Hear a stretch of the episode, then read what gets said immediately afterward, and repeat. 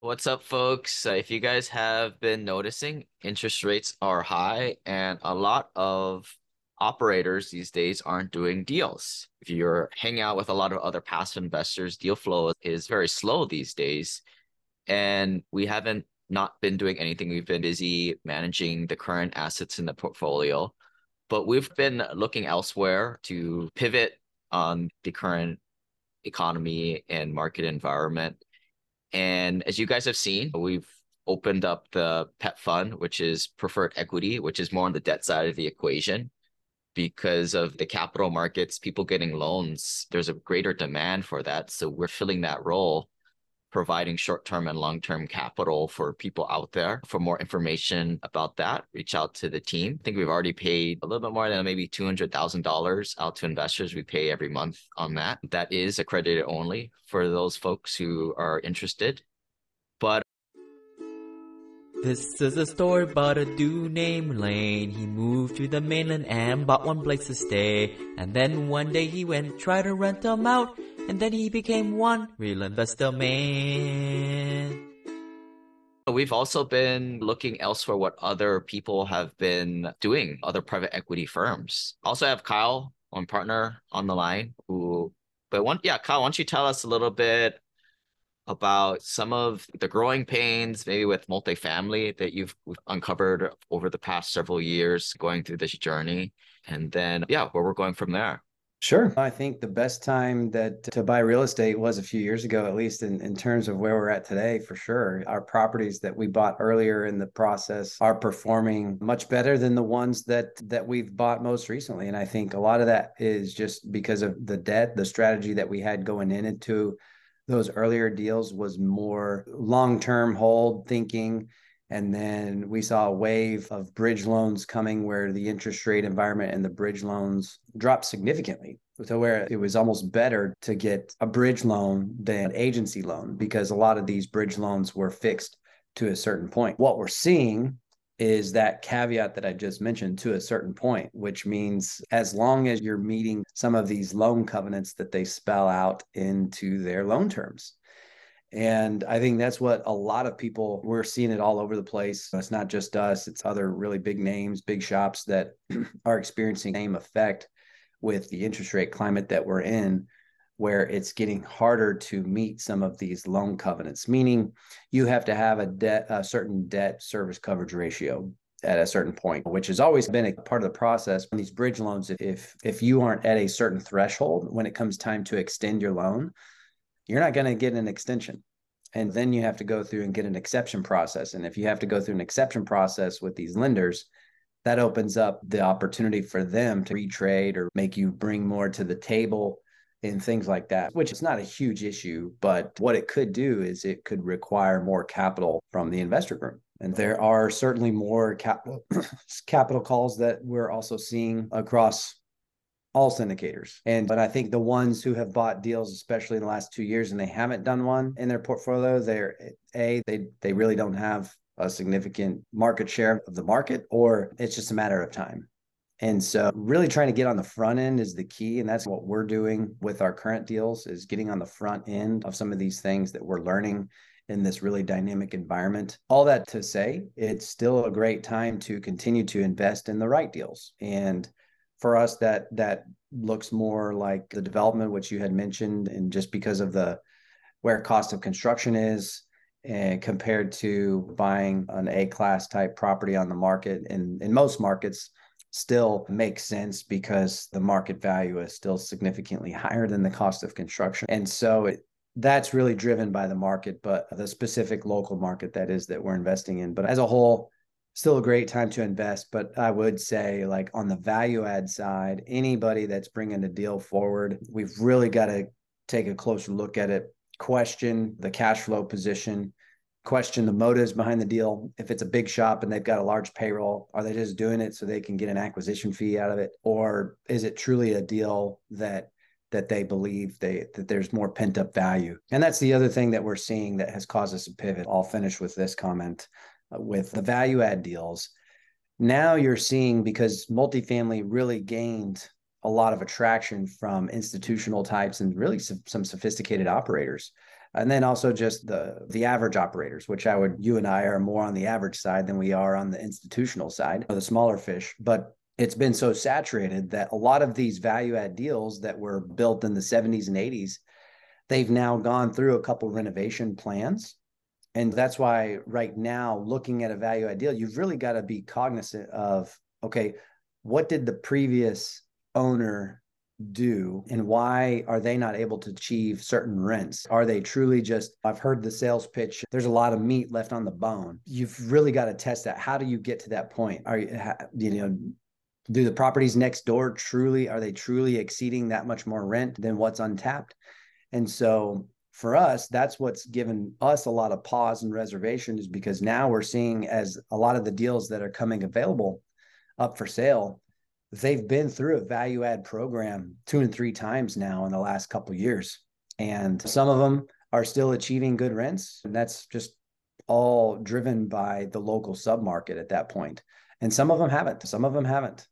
And and we've certainly seen that too with our own properties where we get in there we buy it and maybe we see that oh the rents are actually going to be stabilized here versus here but maybe we can make that up on on the expense side or something like that. But those are just some real life thoughts that have pushed us and drawn us more as we have continued to develop out our operation on the development side for ground up construction.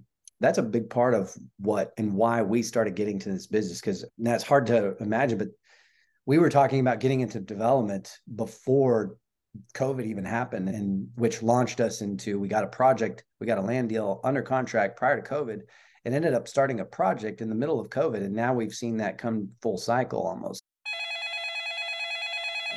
If you've been listening to the Simple Passive Cash Flow podcast since 2016, you have seen me well change my mind a few times.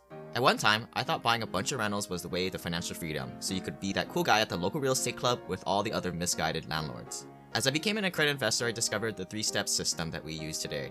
First, syndication deals where you don't invest with dishonest operators to get better returns than the 401k financial planner garbage. Second step, get passive losses to unlock the tax best practices that the wealthy employ. And last and least impactful, number three, infinite banking.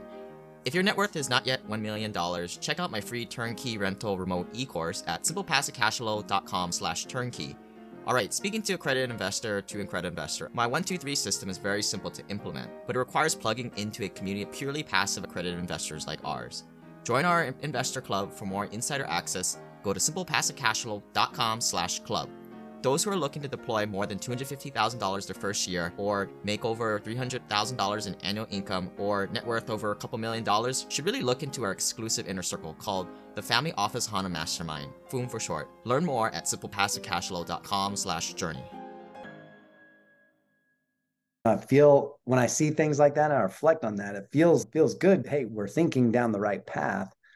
But uh, so now it's just where we are in the market. It feels like it's a really good time to just kind of focus solely on development, at least for the time being, in terms of multifamily until the interest rate climate calms down. Yeah. And to give people a little bit more insight, we're always trying to see where the puck is going and plan ahead. It's just another reason why you're seeing like the preferred equity fund for that side of the debt side. But I think it was what three or four years ago, you and I sat down and we started to see a lot of people buying these class A multifamily, like these brand new buildings that were leased up, but supposedly people could bump the rents up another 200, 300 bucks. Yeah. And then we started to scratch our head. These are I think these are the type of class A buildings that you'll see a lot of the the national syndicators will do and then make a, you know make a huge fee off of closing that of course, sure. as we started to you started to walk backwards in the transaction. Okay, these retail unsophisticated buyers are starting to buy this because it looks good on a pitch deck to investors as opposed to a 1970s 1980s value add project and then we started to look at the mo- real money is with the developer the builder who built that thing yeah. who sold it to these suckers down the road yeah, maybe take us back to that moment and then yeah, that was that was quite the epiphany back then, right? Yeah. So here's where it is so simple to me. Okay. Here's and this is what I don't understand. Let me say it this way. So we do a very good job as a human society of taking a very simple topic and very much putting our own spin on it to the point where it's so complicated, which is now it becomes the whole notion of, if we've heard analysis by paralysis, right? So, at the very basic level, if you think about this, you can go out and get a mortgage, like in terms of just deal analyzing, you can go get a mortgage calculator for free online, put in a loan amount and an interest rate amount, and you can get an idea on taxes and insurance, what those are going to be. And then you can just go look at the NOI and see, okay, this property has a million dollar NOI, but across for the whole year, the debt service is going to be $1.2 million. So right away, out of the gate, you're losing 200 grand. This is a very simple way that people can look at it. And this is honestly, this is a big part of like how I just go through and type in a quick rather than going through and inputting all the financials because that takes time to put all the financials into a model.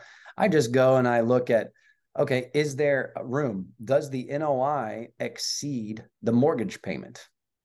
If it doesn't, then of course when you start factoring in all the expenses and everything else it's not going to work. Sorry the expenses are already baked into the NOI because I'm looking at the NOI sorry that would be in the case of looking at gross revenue. But if you just take the NOI that's being advertised subtract out the annualized debt service that'll give you a very quick ballpark idea on if the property currently cash flows or not so looking at that, when you take this is the analysis I did on some of the because yeah, it sounds great to go own an asset that was built in the last two years, but buying at market rates didn't make sense. So I started seeking this out. I started saying, "Hey, I had the realization of that." I said, "There's no I don't know how these other guys are making sense of this deal. The rents are already at an average of $1500 a unit and they're saying they can take it up to closer to $2000 a unit." That doesn't make sense to me in any market unless you're living in California or New York. But in terms of workforce housing, that doesn't make sense in terms of the rent. Could they bump up a little bit? Maybe. So then I just started looking at, hey, what's the price of land? What does land cost? Because that once I really started paying attention to that's when it was like, man, I really need to find somebody who's been doing this. And so from there, it was just networking with other people. You and I were having early conversations, and then sure enough, we came across a couple folks who have been on the development side, on the project management side, and uh, we knew multifamily, they knew development. So it was a match made in heaven from there. But that's why I go back to it's very simple. Like any of your passives that are looking at any deals, if they think that the deal might be a little bit tight, that's the rule, like very basic. Anybody can go out. You don't have to be a genius to uh, be able to analyze a deal if you just go and look at the basic math, hey, the NOI is below the annual debt service. Let's get to the real story there. And then it all happens. Here, here you are. I don't know. Is this the mayor? Who is this politician you're shaking hands at? This is at the grand opening of our 230 yeah. unit in Huntsville. That's right. No, that was. Uh, I think he, he, was just a city official. He was not the mayor. They we were not we're not that important. But uh, that's a picture. That's our whole the rest of our team. That's our property management team, and then our contractor, architect, and then I think those other people were just filler. I think they were hired make it look like there were more people there like those people that are hired at the Grammys or whatever, they go sit in your seat to make sure the audience all looks full at all times if a celebrity gets up and goes to the bathroom. Yeah. Exactly. But the way I look at it, and if you can build these units for a, a 150,000 a unit and you can sell it for 250, and you just made a hundred thousand dollars a unit there where the price per unit on, I don't know, like a class B in, in Texas, you know, used to be you could buy it for 50, 80 grand a unit. Now it's way higher than that. Yeah. Those days are gone. The, the lift per unit, you're talking fraction that of a development in more it's, time because a lot of these value add plays can take five years where development. totally right. So there's this perception that there's more risk in it, which there is if you don't know what you're doing and if you're not in a market. But it's the ultimate value add play when you really think about it. You're taking a raw piece of land and putting an income generating property on it. And for just simple math, it goes back to okay, the cost per unit on build for let's just take Chase Creek. That's the one you were showing pictures on. All in cost was roughly it was under 200,000 units, maybe 185, 190, somewhere in there. And that's all in. That's hard cost, that's soft cost. So that's how much it costs to build per unit And then right now, the market, even even with the, a little bit of a pullback, just maybe 10 to 15%, that property is still worth 250 to 260 a unit on the low side conservatively. Obviously, there's fees and stuff that are in taxes even that are would be factored into that, but that's tremendous value. It's tremendous value. And in a very short amount of time, that's just in two to three years time frame, almost three years now, because we're we started that project in March of 2020 when we actually started raising money. So for the early investors, they've had their money locked up for almost three years now with no cash flow. But the value has certainly just expedited any business plan that you could do on the value add side. It's just unless you were buying properties back in 2014, 2015, which a lot of people were, the values just aren't, they're not going to grow that quickly in in today's market. So I think we kicked off the construction in call it the beginning of 2021. Just I think it was December 2020, but January 2021 we the, started moving dirt in November of 2020. So right, yeah, December, November, December 2020 is when the, dirt was moving. The pads that got put in took longer than I thought. If you look at from when the pads, the concrete foundations went in to July 2022, when we eventually opened up for business and started filling up units, man, did that go a lot quicker than I thought. Yeah. And to that point, Lane, that's July 2022. Had we had transformers when we should have, which that was the only delay that we experienced really. If we had transformers, we were expecting to put our first transformers in January of 2022.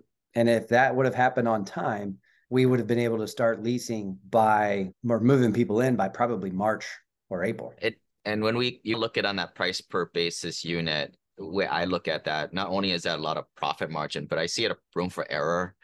And we weren't without struggles and things to overcome one of which is the old lumber costs which kind of skyrocketed when we needed to buy the damn thing.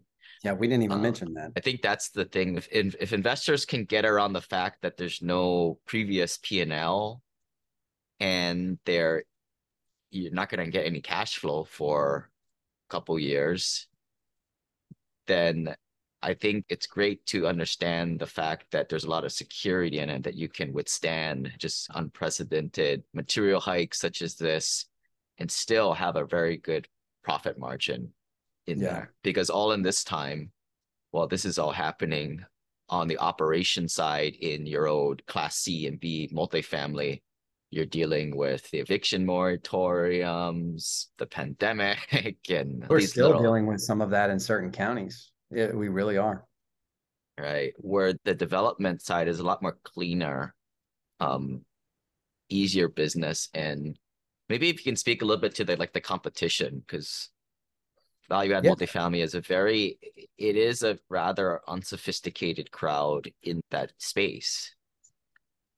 Yeah, it really is on the multifamily. It's pretty saturated with folks that just woke up and wanted to be an investor one day, wanted to, they were just so sick of their corporate job and wanted to get out. And look, frankly, that's not much different than me and you. But I think our approach has been different because we've been looking at it through a different lens this whole time, where we didn't, number one, we didn't just hit the eject button on our corporate jobs. We did it we were buying our time making sure that we were building a deep foundation and the only way to do that is is by building the business the right way which is mm. essentially what we were doing. And so the level of sophistication that was there you get all it's a wild west. In some of these deals that i see that close you might have 20 key principals on the that's it's not uncommon for that. There's just too many cooks in a lot of these deals to really best serve the investors and best serve the even the tenants and the property manager which in my view are all still customers of ours. And, then on the development side too there's a level of sophistication there by choosing the right architect the right contractor and just finding somebody who knows the process understands the sequencing of the project which is our other partner who we brought in in, in our deals. It's it's a lot different. Like the value add deals, the 70s, 80s vintage, like I have property managers that we reach out to me on a daily basis almost. Hey, just updating you here, blah, blah, blah. Like just all these different one off projects. Like we talk to our contractor every couple weeks and it's a $55 million project.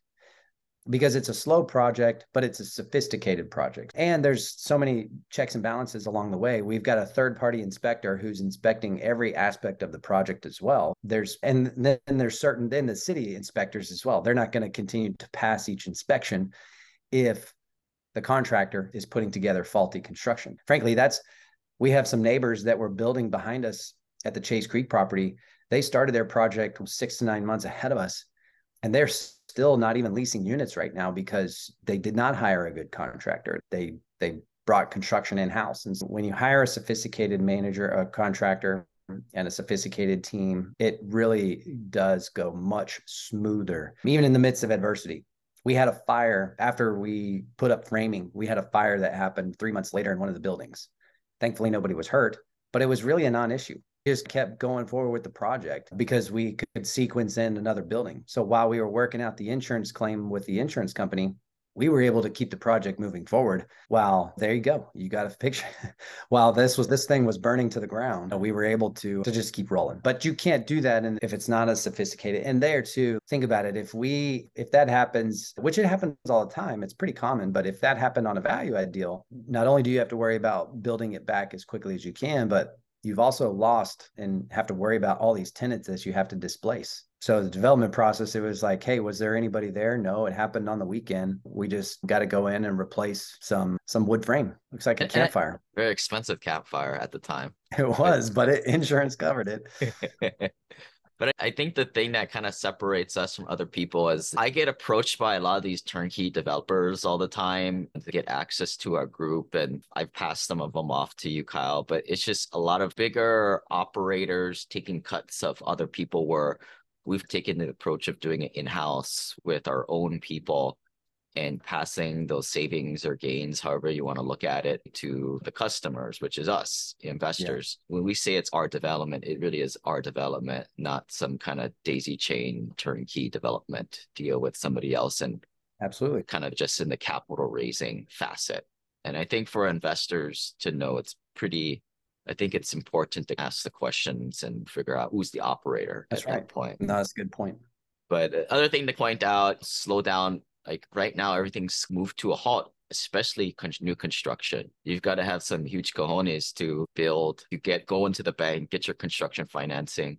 So right now is a kind of a great time to be going into it right now and yeah. absorb the demand in 2025 2026 yeah that's a good point that to, to, mention so we are not afraid because we believed in the market we believed in the fundamentals right and that's why like when we built chase creek uh, people might not remember this for six months, banks stopped lending until they got used to seeing what COVID was happening. So we had a lender teed up. We weren't at the closing table. Thankfully, it was early on the process, but we had a couple lenders who dropped out and said, Hey, we're not offering term sheets anymore when we were trying to close our financing. So we had to go to a hedge fund and we were paying seven and a half percent interest for the entire project. Yes, that's a lot of money that uh, could have been absorbed in the deal, but we are also we're looking at the optimistic side of that. Look how much we are. Look how much value we did generate.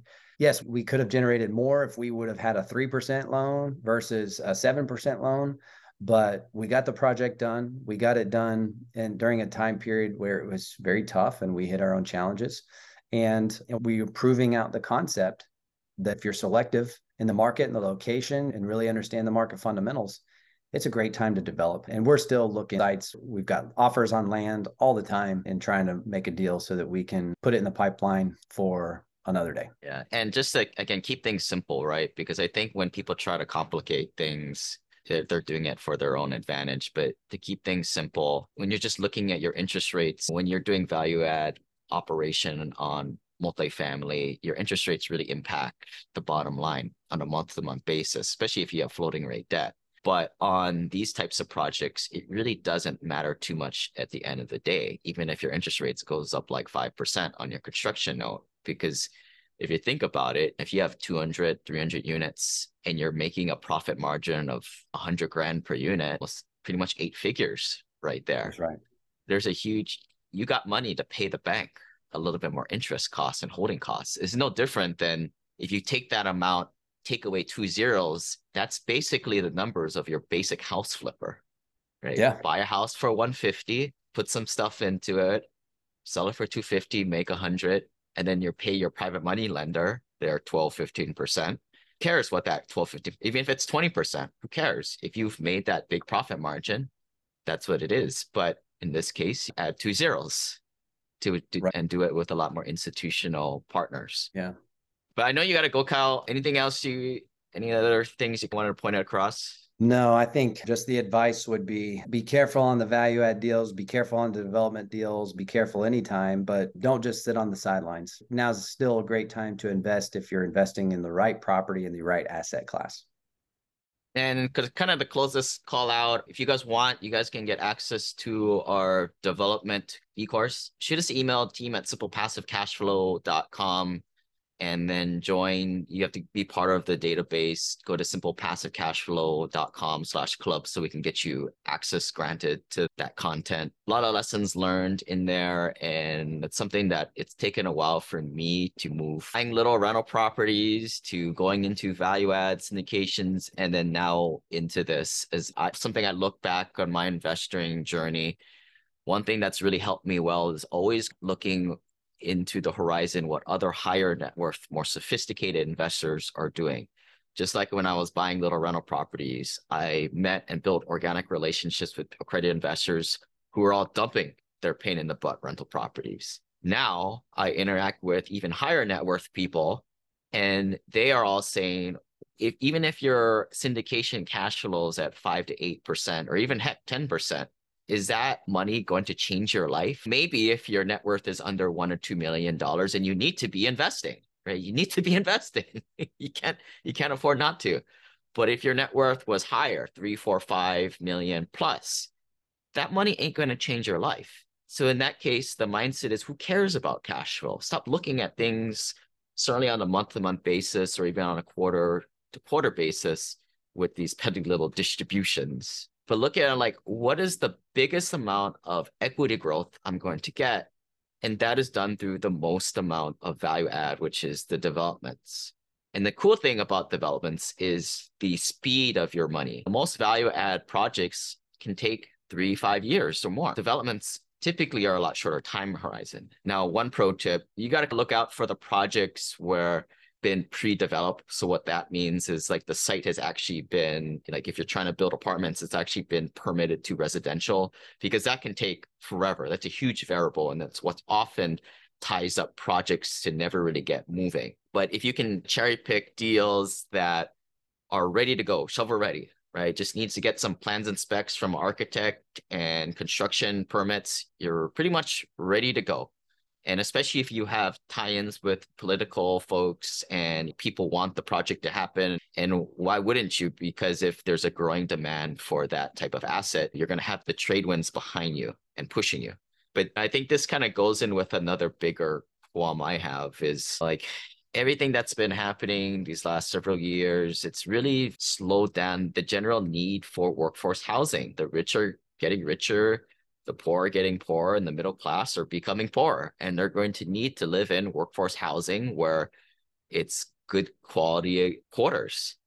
Now this isn't like class a in the traditional sense where you're thinking luxury apartments but it is somewhere that i personally would have lived when i was in my 20s i think it's a lot of our investors they'll put their kids out of college into an apartment that rents for $1,200 to $2,000 a month. This is the type of starter homes for professionals, or this is people's forever homes who are in the median income range or less. And this is something that this country needs more of. And it, to me, it's very frustrating to see all the barriers that kind of put into place to it's not helping out the demand and need and this is quite frankly where the glut of american population is it's not in luxury high rise apartments. It's in, again, the class B and low class A renter. Obviously, we've moved away from getting away from the lower end tenants. It's just too much hard work and, sweat equity. I'll tell you a lot about that later. Like for people living in rents $1,000 to $2,000 a unit in most parts of the country, that's middle of America. And it's frustrating to see banks lock up financing or making it very difficult. Of course, we, we've got the kind of the PEP fund to help ourselves and other people overcome this. and push good fundamental projects moving forward. But it's frustrating to see that the government and the banks and the feds unintentionally put up barriers for this pent up demand to not be serviced. So again, it's always you always want to invest in things that the fundamentals have a good push towards. And if you still believe that the lower middle class need places to live, developing for that is or going into investments that cater towards that middle America is also a feel good way of investing and also following the demand too. But anyway, if you guys have any other further comments, questions, submit it over. And if you guys want to get access to the development e-course, you can send email to team at simplepassivecashflow.com. And we will see you guys next time. Bye.